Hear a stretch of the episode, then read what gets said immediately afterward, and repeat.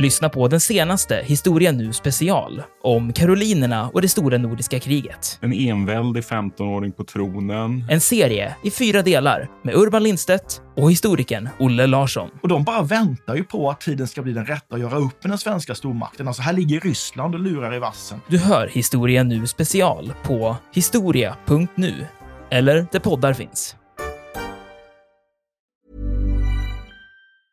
Quality sleep is essential. That's why the Sleep Number Smart Bed is designed for your ever-evolving sleep needs. Need a bed that's firmer or softer on either side? Helps you sleep at a comfortable temperature? Sleep Number Smart Beds let you individualize your comfort, so you sleep better together. J.D. Power ranks Sleep Number number 1 in customer satisfaction with mattresses purchased in-store. And now, save 50% on the Sleep Number Limited Edition Smart Bed for a limited time. For J.D. Power 2023 award information, visit jdpower.com/awards. Only at a Sleep Number store or sleepnumber.com. You should celebrate yourself every day, but some days you should celebrate with jewelry. Whether you want to commemorate an unforgettable moment or just bring some added sparkle to your collection, Blue Nile can offer you expert guidance and a wide assortment of jewelry of the highest quality at the best price. Go to BlueNile.com today and experience the ease and convenience of shopping Blue Nile, the original online jeweler since 1999.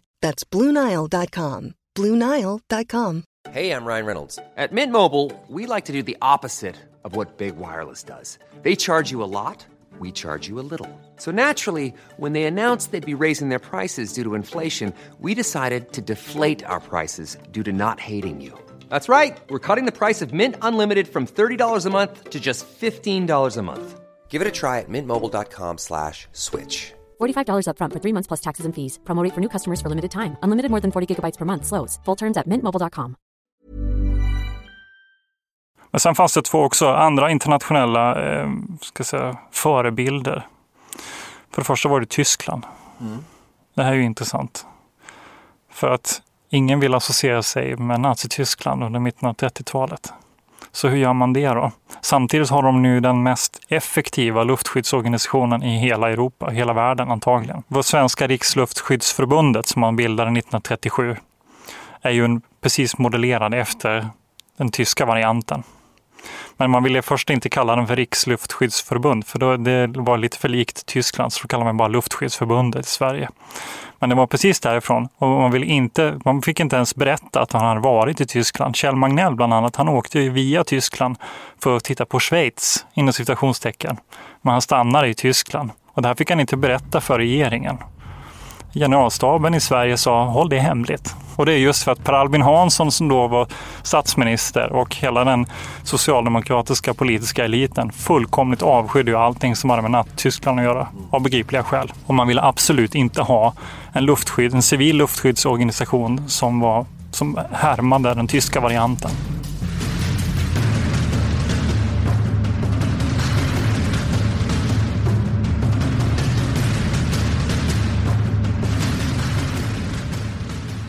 Militärhistoriepodden är podden om krig, med människorna och samhället i centrum.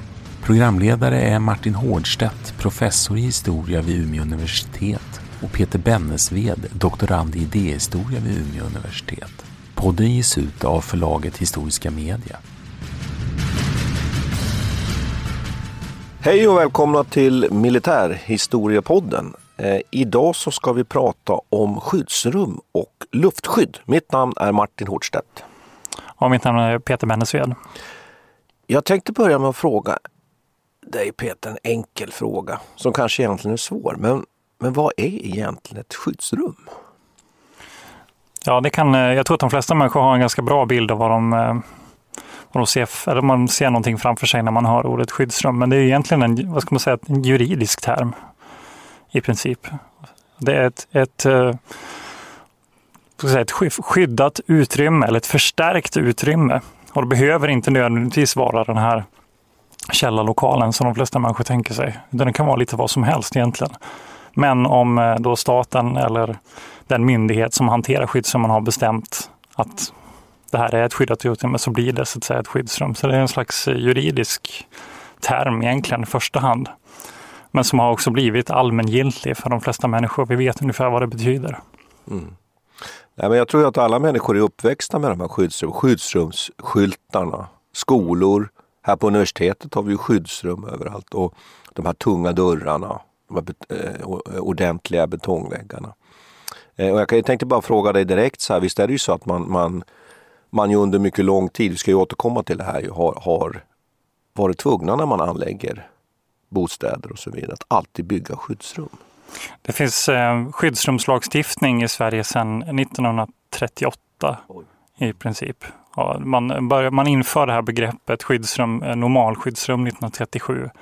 Men från och med 1938 så börjar man liksom använda det mer konkret. Och sen har vi haft en skyddsrumslag sedan 1940. Det heter skyddsrumskungörelsen 1940 egentligen, men det blev sedan inbakat i civilförsvarslagen från 1944. Och sen dess har det egentligen funnits en skyddsrumslag eller någon slags lagtext som anknyter till skyddsrumsbyggande. Mm. Fram till, ja, det finns fortfarande egentligen. Den är inte avvecklad, det är bara att den är pausad kan man säga.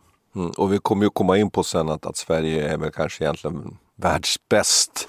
Ja, alltså det är alltid så här att vi ligger alltid i andra hand gentemot Schweiz tyvärr. Okej, ja. Men vi ska återkomma och reda ut det där vem som är bäst. Jag tänkte så här, att jag tycker att vi ska gå tillbaks lite. Mm. Därför att det är ju första världskriget och mellankrigstiden och egentligen ju förändringen av krigföringen som ju skapar behovet av skyddsrum plötsligt. Och det förstår ju alla och en var som lyssnar att då menar vi ju luftkriget naturligtvis, utvecklingen av luftkriget. Men skulle du kunna beskriva just vad det är som händer under mellankrigstiden? Det kan jag göra. Det som är en vanlig inställning, det är precis som du säger att det är luftkriget som driver fram den här utvecklingen, och det är delvis sant, men bara delvis. För i första hand så är det faktiskt artilleriet som driver fram den här utvecklingen. Själva bunken som är som en slags militär föregångare till det typiska skyddsrummet är ju egentligen någonting som är byggt för att försvara mot artilleri. Och då ska man komma ihåg att under då första världskriget, det första riktigt industriella kriget på riktigt allvar, då är det ju artilleriet som skördar offren. Det är artilleriet som är slagfältets herre tillsammans med kulsprutan. Och egentligen under själva första världskriget och striderna så får ju inte luftkriget egentligen något ordentligt genombrott. Nej, man använder det på lite annorlunda sätt. Man använder det mer som en slags stöd till marktrupperna. Men det är också så att artilleriet faktiskt skördar väldigt mycket offer av civila också. För man sätter upp de här enorma kanonerna och riktar dem mot Paris till exempel. Just det.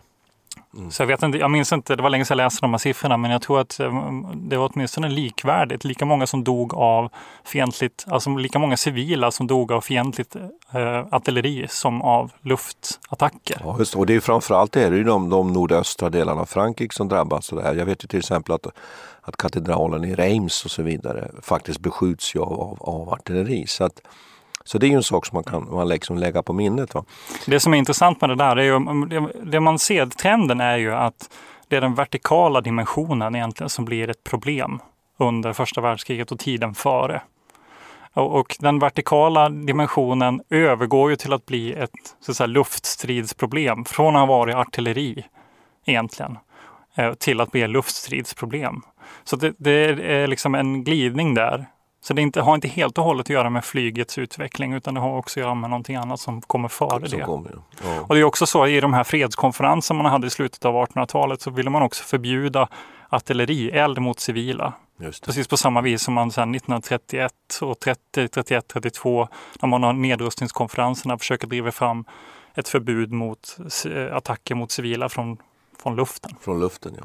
Och då ska vi också komma ihåg att en av erfarenheterna från första världskriget som man har med sig också, den är ju just den här att de här enorma förlusterna i soldater på framförallt är det ju västfronten man ser framför sig med de här enorma skyttegravarna, gör ju att man börjar allmänt tänka till när det gäller ju krigföringen. Hur ska krigföringen föras i en framtid? Är det rimligt att vi utsätter våra arméer för det här lidandet? Och där har vi till exempel en sån här som Basil Liddell Hart, som ju själv faktiskt har erfarenheter på slagfältet, som ju liksom börjar med en ny approach. The indirect approach kallar han ju det där. Att han menar att det här är fullständigt vansinne. Vi måste hitta någon annan lösning på det här. Och att man då börjar att utveckla den här idéerna om det strategiska bombflyget som ett sätt att vinna kriget och slippa med de här blodiga striderna. Och där är ju en italienare som är intressant, eller hur? Jo, Douhet kommer in och skriver sin bok om, eller det är en serie böcker egentligen som man börjar publicera. Den första kommer 1929 kanske. Mm.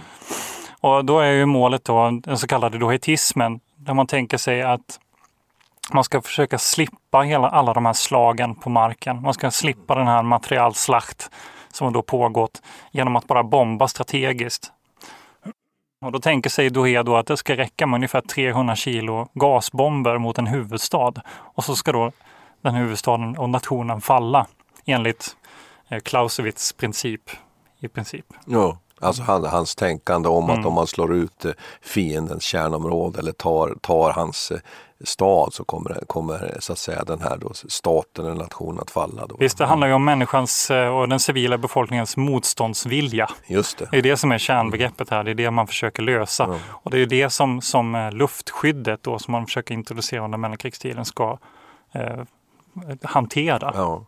Men det är ju viktigt att ta med den här dimensionen med krigföringens utveckling och faktiskt det strategiska tänkandet här. Hur man ska vinna framtidens krig. Så tänker man ju just via strategi. Vi ska inte fördjupa oss för mycket i det här, men det kan ju vara intressant att veta att stater till exempel som Storbritannien, de inriktar sig ju väldigt mycket på det här till slut. Och det gör ju att när kriget sedan väl kommer så står man ganska dåligt rustad att sätta in en landarmé. Och man till och med åsidosätter en sån sak som är så vitalt som jaktflyget. Nu lyckas man ju precis på slutet att utveckla sitt jaktflyg ändå trots allting. Men det är intressant att ha med sig det här. Men det för ju in på den här just diskussionen om att plötsligt blir civilbefolkningen här då verkligen ett huvudmål för den militära krigsinsatsen. Att man tänker sig helt enkelt en brutal, vi skulle nog säga terrorbombning av civilbefolkningen för att utnöta motståndaren och vinna det här kommande kriget. Och det var ju slutet på första världskriget som driver fram den här idén. För vad är det som händer? Jo, det är ju att den tyska statsmakten faller. Inte på grund av att fientlig trupp står på tysk mark, utan att politiken inte klarar av att hantera det här längre. Och samma sak får ju också Sovjetunionen, eller det som blir Sovjetunionen. Ryssland drar ju sig ur på grund av ett folkligt uppror egentligen. Just det. Och då ser man ju där, okej, det verkar som att det inte är krigföringen nödvändigtvis som har drivit fram kapitulationen. Utan det är ju folkets motståndsvilja. De klarar inte av pressen från kriget längre. Så Ludendorff, den tyske överbefälhavaren, han börjar ju diskutera det här totala kriget just i de här termerna. Så det är den erfarenheten som får de svenska militärstrategerna att börja fundera. Okej, det räcker alltså inte med att vi har en bra militärmakt. Det räcker inte med att vi har starkt folk på fronten. Vi måste också skydda befolkningen. Mm. Kan man ju skjuta in, vi ska inte fördjupa oss i det här då, men det är ju klart att i Tyskland sen så diskuterar man ju mycket det här just den civila delen av befolkningen och de civila befattningshavarnas inverkan på kapitulationen och den här dolkstötslegenden att armén sviks och så vidare. Sen är det ju så ofrånkomligt att naturligtvis att den tyska armén har inga mer resurser, klarar inte att hålla fronten, det är självklart. Men precis det här som du säger, att det är den här nya, skulle man kunna säga så här, att det du säger egentligen här är att hotet om den här på något sätt förgörelsen eller hotet från civilbefolkningens liksom rädsla för kriget på något sätt blir plötsligt av mycket större betydelse. Ja, det är precis det som är problemet, det man försöker lösa. Och man ska inte heller man får passa sig för anakronismer här nu. För den här typen av den strategiska massbombningen som pågår från 1943 fram till 1945, det är något helt annat egentligen. Utan den typen av bombningstaktik man ser framför sig är mer av den Douhets typ. Alltså ganska små räder mot centrala symboliska punkter som riksdagshus, kungahus. Och i princip som politiska mord kan man också tänka. Det är en ganska nära koppling där. Om man liksom sänker då den politiska makten, så tänker man att man sänker nationen också. Mm. Så man ska inte blanda ihop det med att tänka att civilbefolkningen på den här tiden förstod inte vad som väntade. Även om man var väldigt rädd för bombkrig och gas och alla de här sakerna. Mm. Så kunde de inte föreställa sig den typen av bombning som man sen fick. Det fanns ju skönlitterära verk som lekte med de här temana, men och kanske framförallt lite tidigare under gasrädslans epok. Men det är ju en anakronism att blanda ihop den där. Och sen så en central del av det här är också det är den handelsblockaden som man hade mot Tyskland under första världskriget. Och där såg man ju också att vi måste som säkra industrin, vi måste säkra den inhemska produktionen. Och eftersom luftstridskrafterna då blev så starka under mellankrigstiden så såg man att även industrin måste skyddas från luften.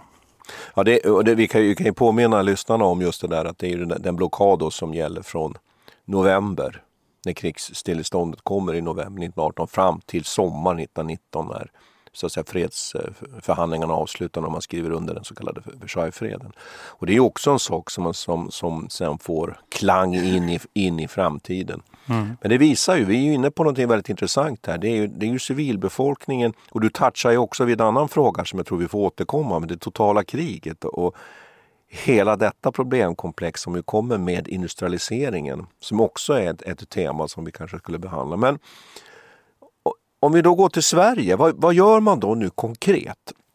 Uppenbarligen är det som vi var inne på i inledningen här att man i Sverige har byggt väldigt många skyddsrum. Vad gör man då? Man tar vara på de här erfarenheterna, men det kan ju inte bara vara det att man ser att nu ser kriget ut på det här sättet så nu ska vi skydda oss. Det måste ju vara fler faktorer som gör att man nu i Sverige börjar bygga tillsammans med Schweiz då flest skyddsrum i hela världen. Hur förklarar du det? Man kan säga att den där berättelsen börjar ungefär med nedrustningsbeslutet 1925. Just det. Vid det laget så tänker man då, svenska politiker, framförallt Socialdemokraterna, tänker sig att Sverige ska gå i bräschen för nedrustning. En isolerad nedrustning med stöd av Nationernas förbund. Och som kompensation för att man då drar ner en jäkla massa regementen, framförallt kavalleriet, så bildar man ett flygvapen. Så 1925 får vi det första flygvapnet. Och det är vid det laget som man börjar fundera på vilka konsekvenser det här har. Hur ska vi hantera luftens problem i Sverige? Och i samband med det så börjar man också fundera på hur vi ska hantera den civila befolkningen. Så då tillsätts utredningar bara några år efter här. Och det är faktiskt en Umeå-profil. Gustav Rosén. Som var landshövding här och liberal. Han var chefredaktör för Västerbottenskuriren. Men han satt som försvarsminister precis efter. Och det var egentligen hans jobb att så att säga praktiskt utföra nedrustningsbeslutet. Och i samband med det så började han fundera på hur vi ska, och det var ju en massa andra debattörer också som började diskutera så här, hur ska vi hantera civila befolkningen. Han tillsätter en utredning som kallas Kristenssons utredning. Eller en jurist som heter Kristensson som håller i den där. Den här är rätt intressant då för att den här alltså, utredningen är byggd ut efter nedrustningsbeslutet 1925. Så då tänker man sig att man ska bygga upp en luftskyddsorganisation ut efter det här nedrustningsbeslutet. Men 1925 så ser man på luftkriget lite annorlunda och du var inne på en sak här, det här med jaktflyget.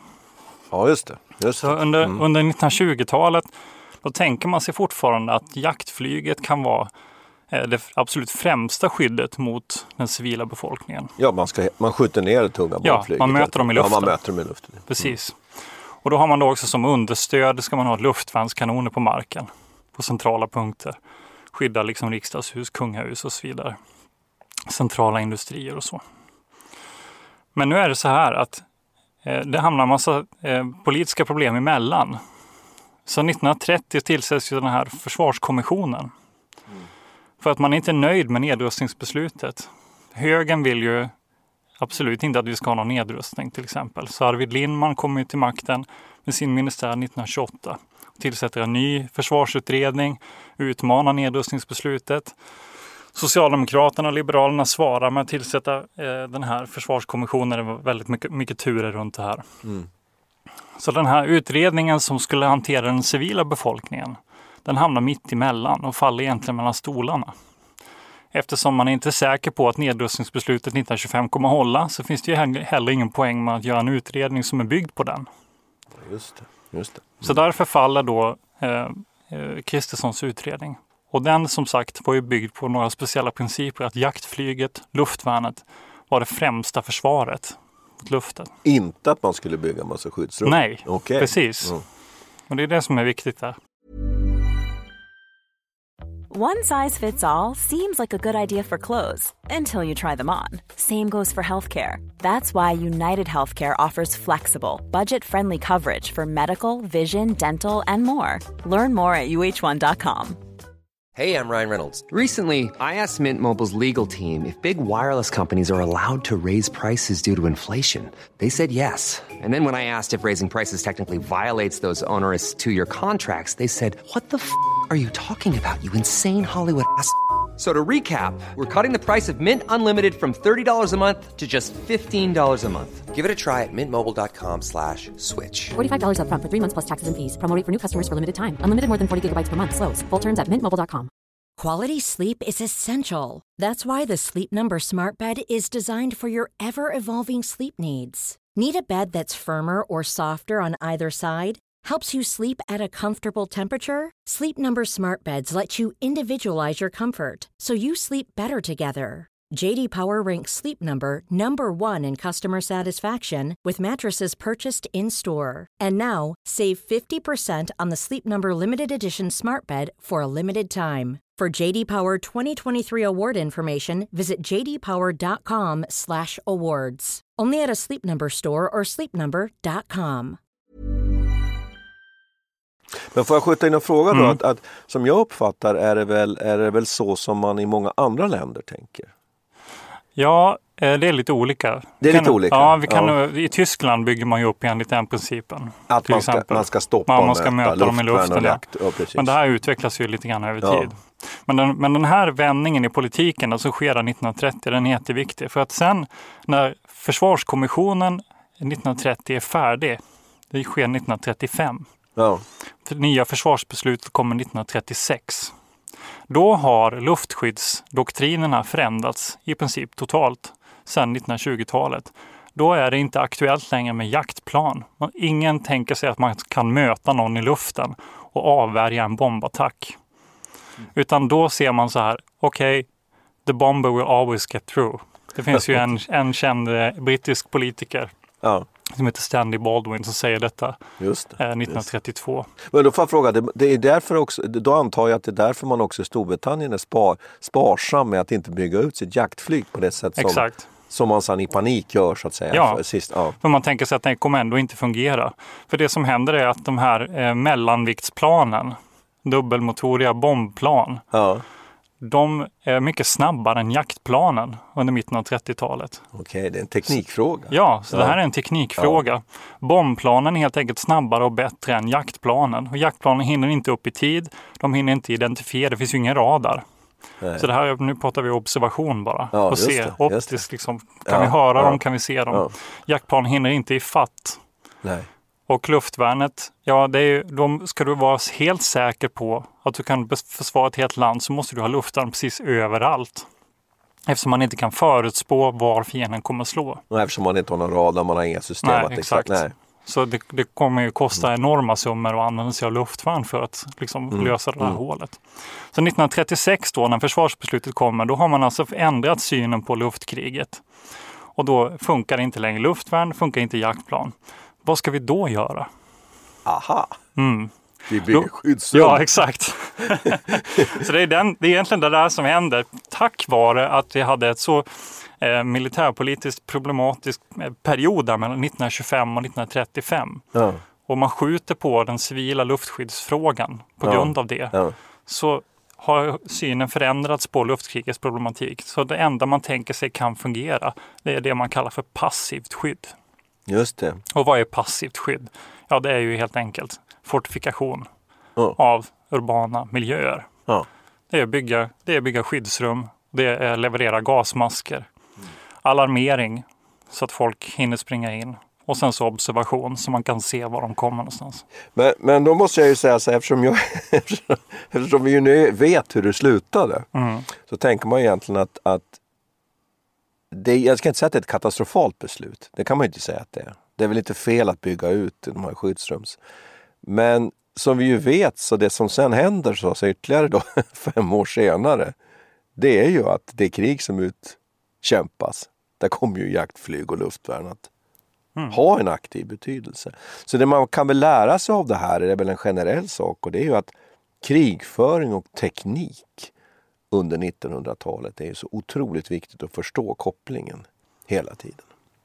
Absolut. Hur tekniken hela tiden förändrar förutsättningar för både för anfallande och för försvarande.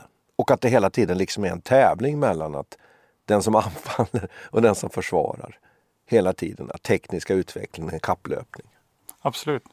Och det, man kan ju säga att man ska inte vara elak och säga så här att det var ett misslyckat beslut att liksom gå i den här passiva luftskyddslinjen eller ta den riktningen. Det var inget felaktigt beslut under slutet av 30-talet, utan det var ju helt riktigt. Det var ju precis det man såg hända. Att jaktflyget kunde ju i början inte möta de här bombräderna. Men det kom ju först senare, och framförallt så var det kanske radarn som löste det där. Ja, man kunde förutspå var de kom helt plötsligt. Man kunde möta dem i luften på ett nytt sätt. Innan radarn var det ju väldigt svårt. Men får jag fråga, det jag också tänker då, att om vi nu tänker att vi redan så att säga nu här spelar in eller vi tar med en kunskap, nämligen att vi vet att Sverige fortsätter att satsa på att bygga skyddsrum. Vi var ju inne på det i början, att vi än idag bygger skyddsrum. Betyder att man fastnade i det här skyddsrumstänkandet och fortsatte med det? Eller var det så att man ändrade sen sin inställning till kriget och sin analys av kriget?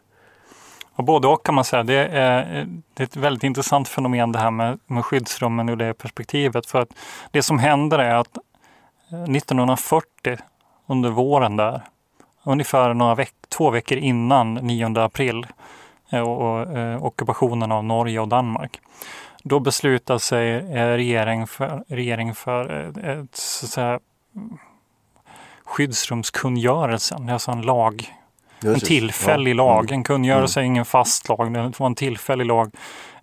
Och den sa att alla hus som uppfördes över 2 våningar, som var mer, 2 våningar eller mer, och var anpassade för ett visst antal personer som skulle vistas där antingen dag eller natt, och skulle ha ett skyddsrum.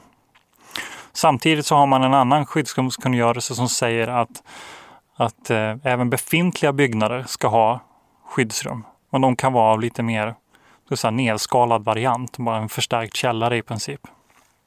Om man då med enkla medel förstärker källartaket eller gör en gassluss eller någonting annat sånt. Den delen kommer dras tillbaka 1945. Då finns det liksom ingen poäng längre. Men den första delen som säger att alla nybyggnader ska ha det, den behålls. Den bakas in i civilförsvarslagen 1944, och sen är den aktiv egentligen fram till 2002. Så, men det betyder ju inte, så att det är där man ser liksom utbyggnaden av svenska skydd som kom ju med den här lagen, och man bryr sig inte så mycket om den. Den ligger kvar och pyr, kan man säga. Och man fortsätter bygga. Ja, man fortsätter bygga. Och hela Sverige byggs ju upp under 50-talet sen. Ja, med rekordåren och take offen. Men det betyder ju inte att man så att säga ignorerar allting annat. Utan man fortsätter ju arbeta med evakuering och alarmering och skaffa nya. Tillsammans med militären så bygger man ju upp ett nytt övervakningssystem för luftstrid och så vidare. Så det är inte så att man så att säga helt köper in på den linjen och sen inte gör någonting annat. Men det som händer är ju att de här skyddsrummen finns ju kvar oavsett.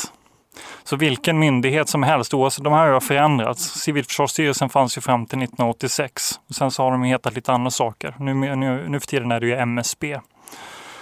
Men varje myndighet som ska hantera det civila försvaret har ju fått ärva skyddsrummen, vare sig de vill eller inte. Så på det viset så ligger ju historien kvar inbakad i de här skyddsrummen, och vi blir inte liksom av med dem trots att de kanske är obsoleta. De var ju i princip designade för tyska Heinkel 111 eller Junkers 88. Ja. Och hade liksom det främsta skyddet mot den typen av krigföring. Och de bomber som dessa flygplan så att säga kunde. Egentligen ett medeltungt bombplan egentligen. Visst. Inte precis. Anpassat för bombräder på kanske 50 bombplan eller någonting sånt där som stryker över en mellanstor stad. Ja. Det är en sak som jag sitter och funderar på hela tiden här. Det är ju, vi har ju en klassisk händelse med spanska inbördeskriget, och du förstår ju precis vad jag tänker på nu. Det är ju bombningen av Guernica. Är det så att den typen av händelser, och det är väl egentligen den händelsen före andra världskriget, har den någon inverkan på de här besluten? Är det så? Eller är det så att man tänker bara på det svenska, på sin inriktning av sin militärdoktrin och på hur man ska bygga sina skydds? Eller tar man in en sån sak i den här diskussionen? Det gör man absolut, men inte riktigt på det sättet som du tänker dig. Guernica är mer en efterhandskonstruktion, ska jag säga. Det är någon man kände till den och man visste att den var hemsk. Ja, att det var en fruktansvärd bombning. Men det var inte central för hur man byggde upp luftskyddstänkandet under mellankrigstiden. Däremot var bombningen av Barcelona viktig. Okej. Mm. För att Barcelona var en stad som påminner väldigt mycket om svenska städer. Den hade ett medeltida ursprung. Den låg nära en kust. De viktiga hamnar. Mm. Det var det var en huvudstad i Katalonien. Mm. Och på det viset så kunde man jämföra det med både i alla fall Göteborg och Stockholm. Ja, Guernica var helt enkelt det var en för liten stad i, ja, det var ju som det är klart att det var hemskt. Dalarna, ja, så att säga. Ja. Men där syntes ju tydligt vilka konsekvenser en oförberedd bombräd kan ha på civilbefolkningen, och att det var scenerna därifrån var ju givetvis hemska. Men för luftskyddstänkandet var Barcelona mycket mer centralt. Mm. Och där var det också, dit skickade man ju militärattachéer också. Och har ju, vad heter han, Olof Fribbing åkte dit till exempel och upplevde bombräder och skrev böcker om detta sen. Det var väl också han som tog hem de svenska frivilliga, tror jag. Så att det fanns ett kunskapsutbyte där, och vår absolut främste svenska fortifikatör under 1900-talet, Kjell Magnell, som i princip har byggt upp hela underjord-Sverige. Han var också där nere och gjorde studieresor till Spanien tillsammans med andra. Och då kan vi kanske nämna det att spanska inbördeskriget är ju helt enkelt den spanska republikens kamp mot det uppror som startas av en viss general Franco. Precis. Och som nu slutat med Francos seger så småningom. Men sen fanns det två också andra internationella förebilder. För det första var det Tyskland. Mm. Det här är ju intressant.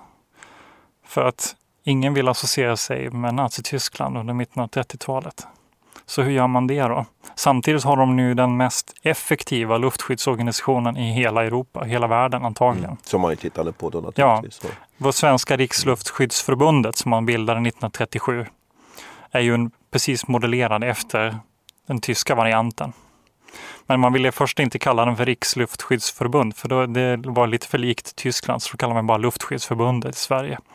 Men det var precis därifrån, och man fick inte ens berätta att han hade varit i Tyskland. Kjell Magnell bland annat, han åkte ju via Tyskland för att titta på Schweiz, inom citationstecken. Men han stannade i Tyskland, och det här fick han inte berätta för regeringen. Generalstaben i Sverige sa, håll det hemligt. Det är jätteintressant. Ja, det är jätteintressant. Ja. Och det är just för att Per Albin Hansson, som då var statsminister, och hela den socialdemokratiska politiska eliten fullkomligt avskydde ju allting som hade med Nazityskland att göra, av begripliga skäl. Ja.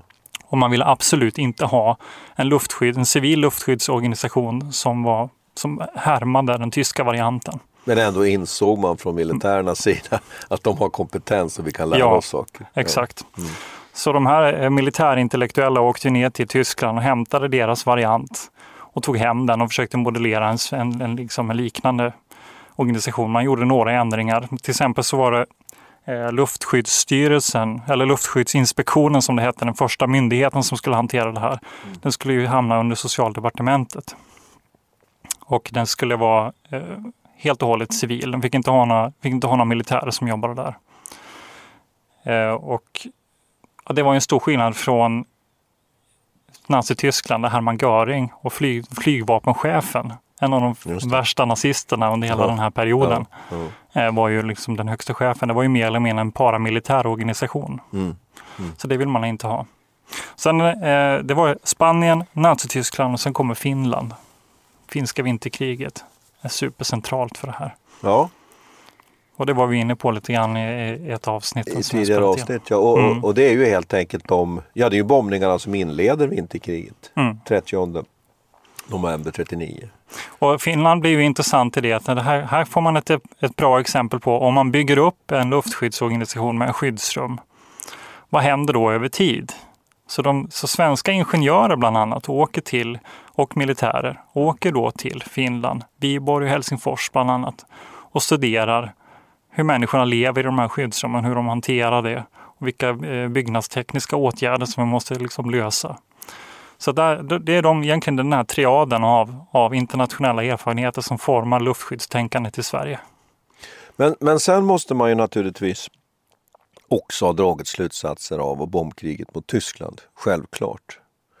Men hur var det möjligt egentligen att dra några slutsatser kring det, tänker jag? Alltså, kunde man förvänta sig en sån formidabel massbombning av Sverige i händelse av ett krig?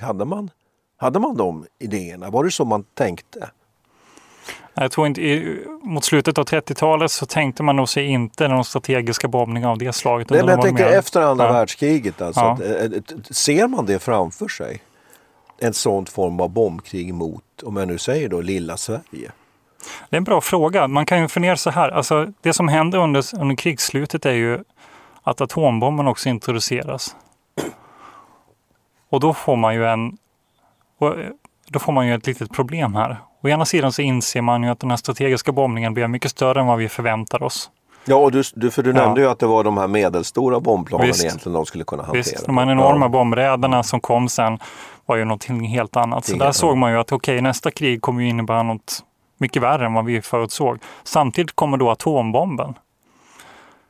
Och där inser man ju redan då att det här är någonting fullkomligt revolutionerande för krigföringen. Så på det viset så kan man som på sätt och vis avfärda krigserfarenheten redan 1945. Alltså man kan avfärda andra världskrigets krigserfarenhet och tänka sig att framtida krig kommer vara någonting annat för nu har vi atombomben. Och vid det här, då ska man inte glömma bort heller att vid det här laget så har ju USA monopol på den tekniken. Mm. Mm. Så på liknande sätt som man ville så att säga, driva fram en varaktig fred efter första världskriget så såg man sig också framför sig möjligheten till att krigen var slut så att säga. Mm. I och med att USA hade fått atombomben. Det var det absolut främsta vapnet. Mm. Kanske är det så att om de behåller detta monopol så kommer vi aldrig mer behöva kriga. Okay. Så man hamnar i en väldigt märklig situation här. Hur ska vi hantera det? Hur ska civilförsvarsorganisationerna hantera de här problemen? Ja. Å ena sidan så kan man ju inte vara helt naiv. Och det låter ju väldigt naivt måste man ju säga. Ja, det låter ju. Och det var ju. Nu visar sig att det också var fullkomligt naivt. Mm. Men hur gör man då att man har då en skyddsrumsflotta, om jag nu uttrycker mig så, som är uppbyggd efter de här medelstora bombräderna. Man på något sätt rationaliserar bort att Sverige kommer inte bli utsatt för de här enorma massiva jättebombningarna. Är det så man gör? Mm. Och sen kommer atombomben. Men hur gör man då under kalla kriget? Börjar man bygga skyddsrum för att hantera atombomber då? Eller? Ja. Man gör i princip samma sak. Det är som är lite märkligt här då. Trots att den här dubbelheten finns så säger man samtidigt i de utredningar som görs under sent 40-tal säger man så här. Okej, atomvapnet är någonting nytt. Det finns det här problemet med radioaktivitet. Samtidigt så ser vi att effekterna av atombomben är ungefär detsamma som den strategiska bombningen. Så de bombräder som gjordes av USA till exempel mot Japan före atombombsprängningarna var ju på sätt och vis värre än atombombsprängningarna. Ja. Så då kunde man tänka sig Tokyo och så vidare. Ja, och precis. Ja. Så då kunde man ju tänka sig att om vi har byggt upp en luftskyddsorganisation som kan hantera bombkriget så borde den också kunna hantera atombombskriget. Och det är ju förutsättningen då att atombombarna inte var så stora som de sen skulle bli. Nej. Det är ju också en anakronism. Vätebomben är ju någonting helt annat. Ja. Den stora förändringen sker ju 1954 egentligen och inte 1945. Även om man 1945 är medveten om atomvapnet är någonting nytt. Så den stora förändringen sker sedan 1954. med vätebomben. Ja, just det. Mm. Så länge man har den här enkla typen av atombomber så kan man ändå föreställa sig att likheterna mellan andra världskriget. Mm. Samtidigt som jag då var inne på innan, att man ändå upplevde att det var liksom en ny tid, någonting nytt. Mm. Så man bara fortsätter. Man tänker sig att om skyddsrummen klarade av det förut så borde de kunna klara det nu. Och man såg ju också, man fick ju faktiskt bevis på att luftskyddsorganisationerna i Tyskland faktiskt delvis fungerade. Mm. Även om bombräderna mot Hamburg och Dresden var fruktansvärda så tyckte man sig ändå se att luftskyddsorganisationen faktiskt hade fungerat. Ja. Skyddsrummen hade fungerat. Mm. Men då tänkte jag fråga dig så här, lite mer konkret. Mm. Vad är det för typer av skyddsrum? För vi har inte riktigt pratat om det så att säga här. Vad är det för typ av utrymmen som man bygger? Hur många man tänkt ska bo i de här och hur lång uthållighet ska det ha? Jag inbillar mig att det fanns en stor flora av olika sorters skyddsrum under den här perioden fram till idag som har byggts. Det finns en hel radda olika varianter. Den vanligaste typen, den som civila medborgare i Sverige ofta stöter på, är någonting som skulle kunna kallas för normalskyddsrum. Termerna för de här sakerna har ju förändrats över tid. Mm. Men det är ju egentligen en förstärkt källare bara. Ja. Gjuten i betong. Mm. Mm. Men med en nödutgång av något slag. Och luftfilter. Och lite ventiler. Och sen gärna en gassluss. Alltså man ska gärna ha 2 dörrar åtminstone med ett litet utrymme emellan. Så man kan sanera gas och senare radioaktivitet. Så det är ju den vanligaste varianten. Men den var ju inte först ut. Den första typen av skyddsrum var ju mer som en bunker egentligen. Ledningscentraler för luftskyddet. Det var också en förstärkt källare. Men det var ju mer som en slags ledningscentral då, där man tänkte sig att telefonlinjerna skulle komma in, när man kunde hantera, skicka ut folk på rätt ställen och hämta in information om var bombningarna hade slagit och så vidare. Den där typen av ledningscentraler finns ju ända fram till, de finns ju fortfarande kvar. De byggdes ju i olika varianter fram till 80-talet ungefär. Och det var ju ett samarbete mellan försvaret och civilförsvaret. För ofta satt ju de här områdesbefälhavarna och civilförsvarsbefälhavarna i samma skyddsrum. Mm. Och sen finns det ju de här befolkningsskyddsrummen, de här enorma komplexen som man bygger i storstäder. Men det är ju mer ett 50-talsberättelse. Mm. Det är ju någonting, det är lite annorlunda. Men de var ju tänkta att hantera då flera tusentals personer. Okej, så pass många. Ja. Mm.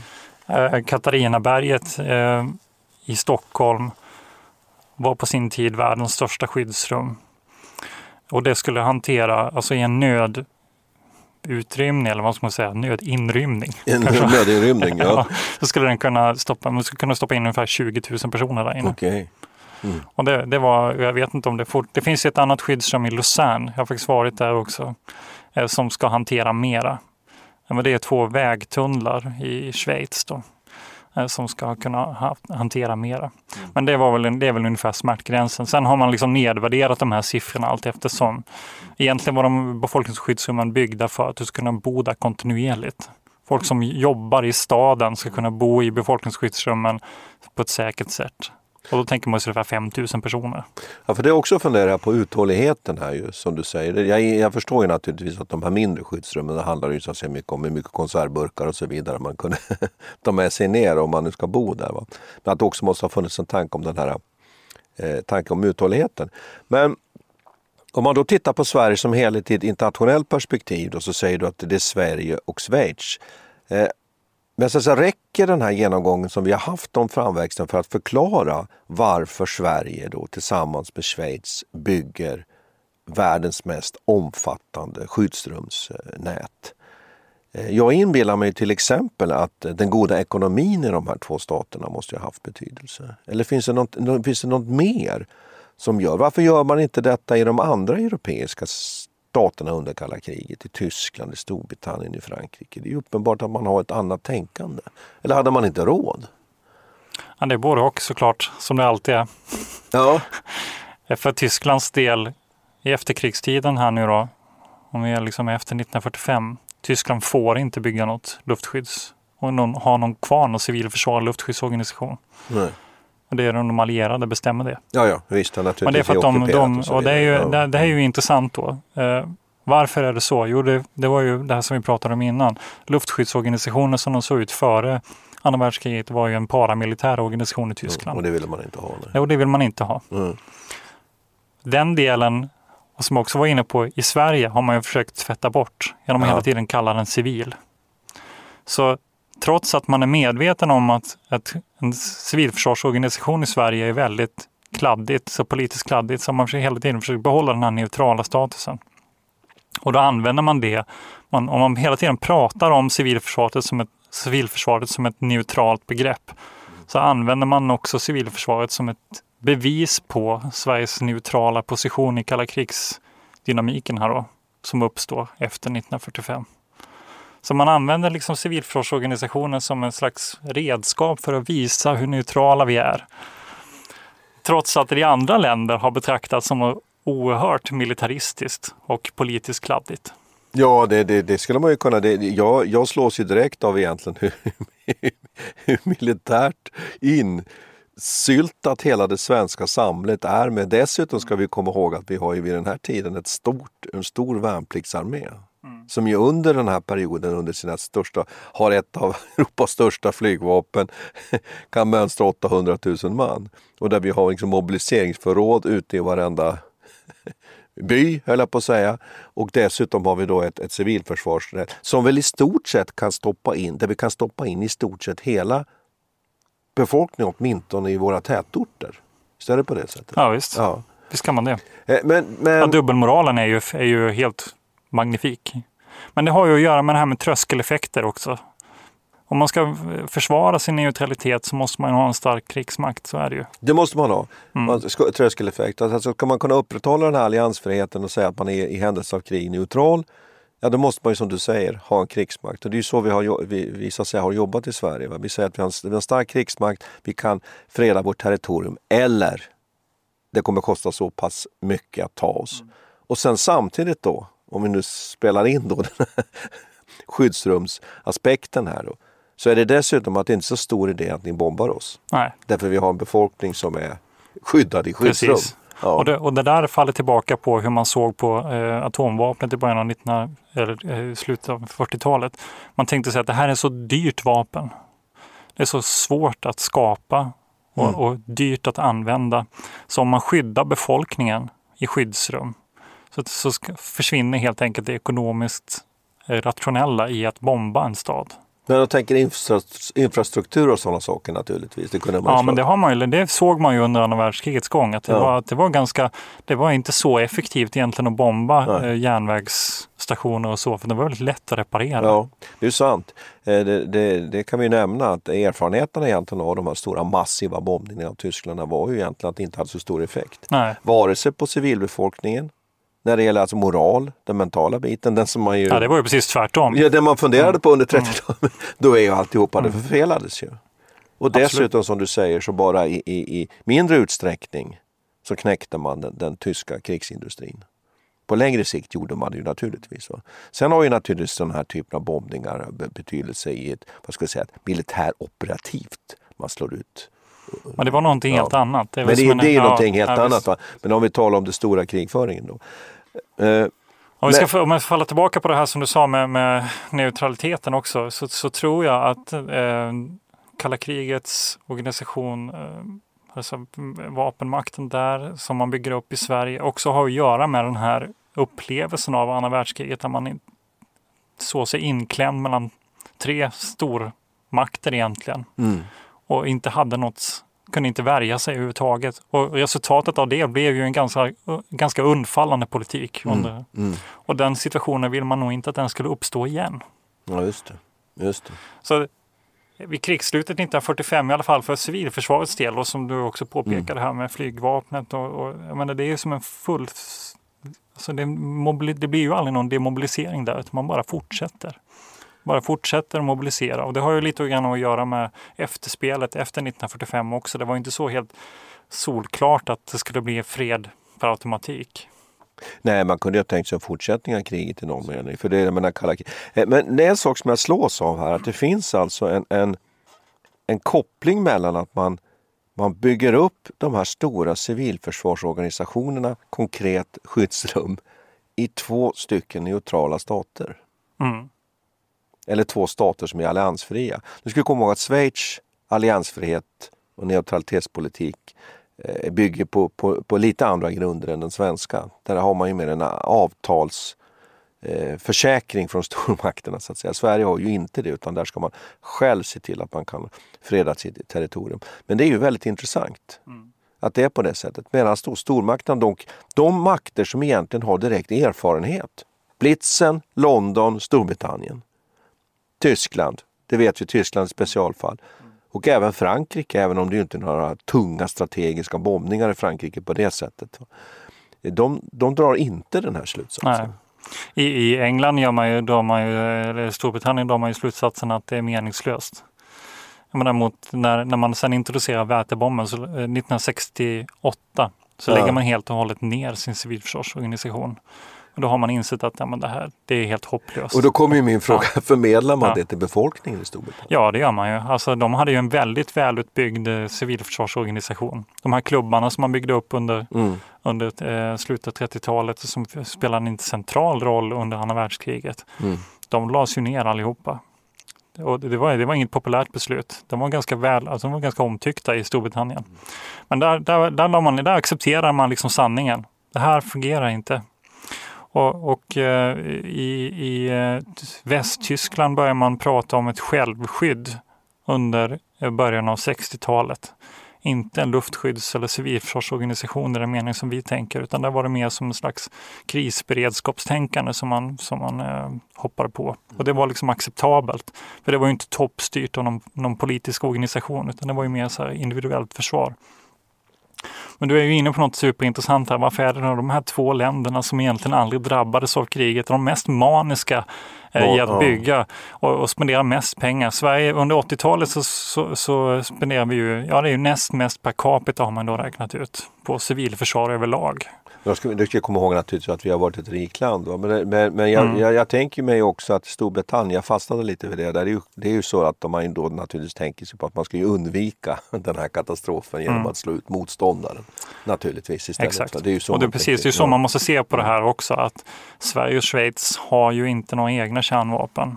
USA, som kanske lägger minst av alla på sitt civilförsvar, lägger ju alla pengarna på att bygga atomvapen istället. Ja. Sovjetunionen hamnar ju lite mellan position. Å ena sidan så är det viktigt för dem att visa att de har folkets stöd och engagera sig i befolkningen. Så de är tredje bäst i världen på att lägga pengar på civilförsvar. Intressant. Ja. Sovjet. Mycket intressant. Precis. Mm. Samtidigt som de då lägger enorma summor på att bygga upp sin vapenarsenal också. För de hamnar i någon slags mellanposition här. Frankrike lägger också mycket pengar på sitt flygvapen. Och senare skaffar de ju också atomvapen. Och likadant Storbritannien då, var det 1951 va? De skaffade, eller 53, jag minns inte när de skaffade sin första kärnvapen. Men det är ju där någonstans. Så de lägger ju pengarna på det istället och tänker sig att man kan skydda befolkningen genom attack. Medan Sverige har ju inte den möjligheten. Nej, det är det här. Och så tänkte jag fråga dig, Finland, Norge, Danmark. Mm. Hur ser de ut här? Ja, Danmark-Norge är lätt att svara på. De går med i NATO. Så de behöver inga skyddsrum? Nej.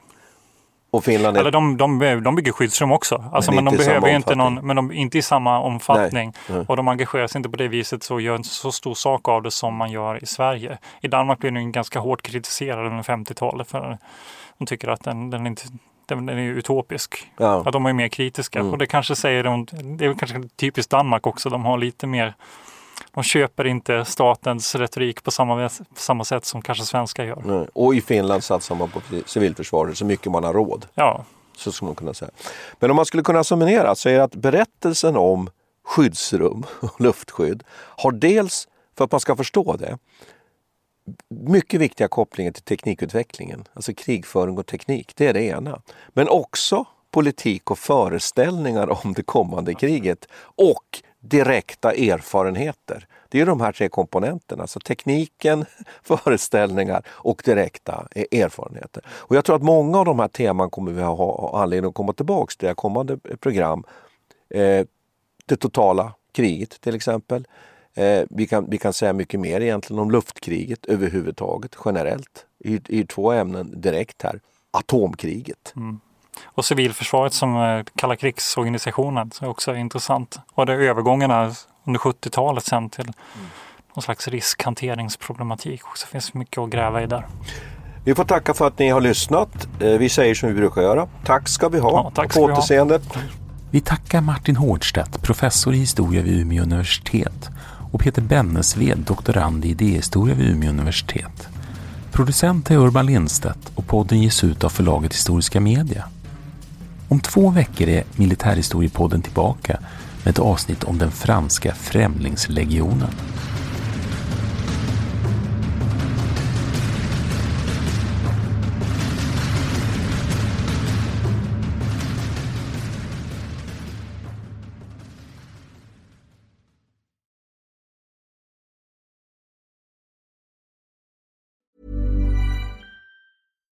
Hi, I'm Daniel, founder of Pretty Litter. Cats and cat owners deserve better than any old-fashioned litter. That's why I teamed up with scientists and veterinarians to create Pretty Litter. Its innovative crystal formula has superior odor control and weighs up to 80% less than clay litter. Pretty Litter even monitors health by changing colors to help detect early signs of potential illness. It's the world's smartest kitty litter. Go to prettylitter.com and use code ACAST for 20% off your first order and a free cat toy. Terms and conditions apply. See site for details. Mom deserves the best, and there's no better place to shop for Mother's Day than Whole Foods Market. They're your destination for unbeatable savings, from premium gifts to show-stopping flowers and irresistible desserts. Start by saving 33% with Prime on all body care and candles. Then get a 15-stem bunch of tulips for just $9.99 each with Prime. Round out Mom's menu with festive rosé, irresistible berry chantilly cake, and more special treats. Come celebrate Mother's Day at Whole Foods Market. Hey, it's Paige DeSorbo from Giggly Squad. High quality fashion without the price tag. Say hello to Quince. I'm snagging high-end essentials like cozy cashmere sweaters, sleek leather jackets, fine jewelry, and so much more. With Quince being 50 to 80% less than similar brands. And they partner with factories that prioritize safe, ethical, and responsible manufacturing. I love that. Luxury quality within reach. Go to quince.com/style to get free shipping and 365-day returns on your next order. Quince.com/style. Iran har under 1900-talet genomgått 3 omvälvande revolutioner som orienterat landet antingen mot västerlandets modell eller mot en auktoritär styrelseform. Idag pågår en social revolution i landet som vänder sig mot det islamistiska styret och vars anhängare har Europa och väst som förebilder. I en viktig bok ger idéhistorikern Mohammad Fazlashemi en djupare förståelse för dagens dramatiska händelseutveckling. Iran mellan 3 revolutioner är utgiven av förlaget Historiska Media. Beställ den fysiska boken på förlagets hemsida historiskamedia.se eller köp den i en bokhandel nära dig.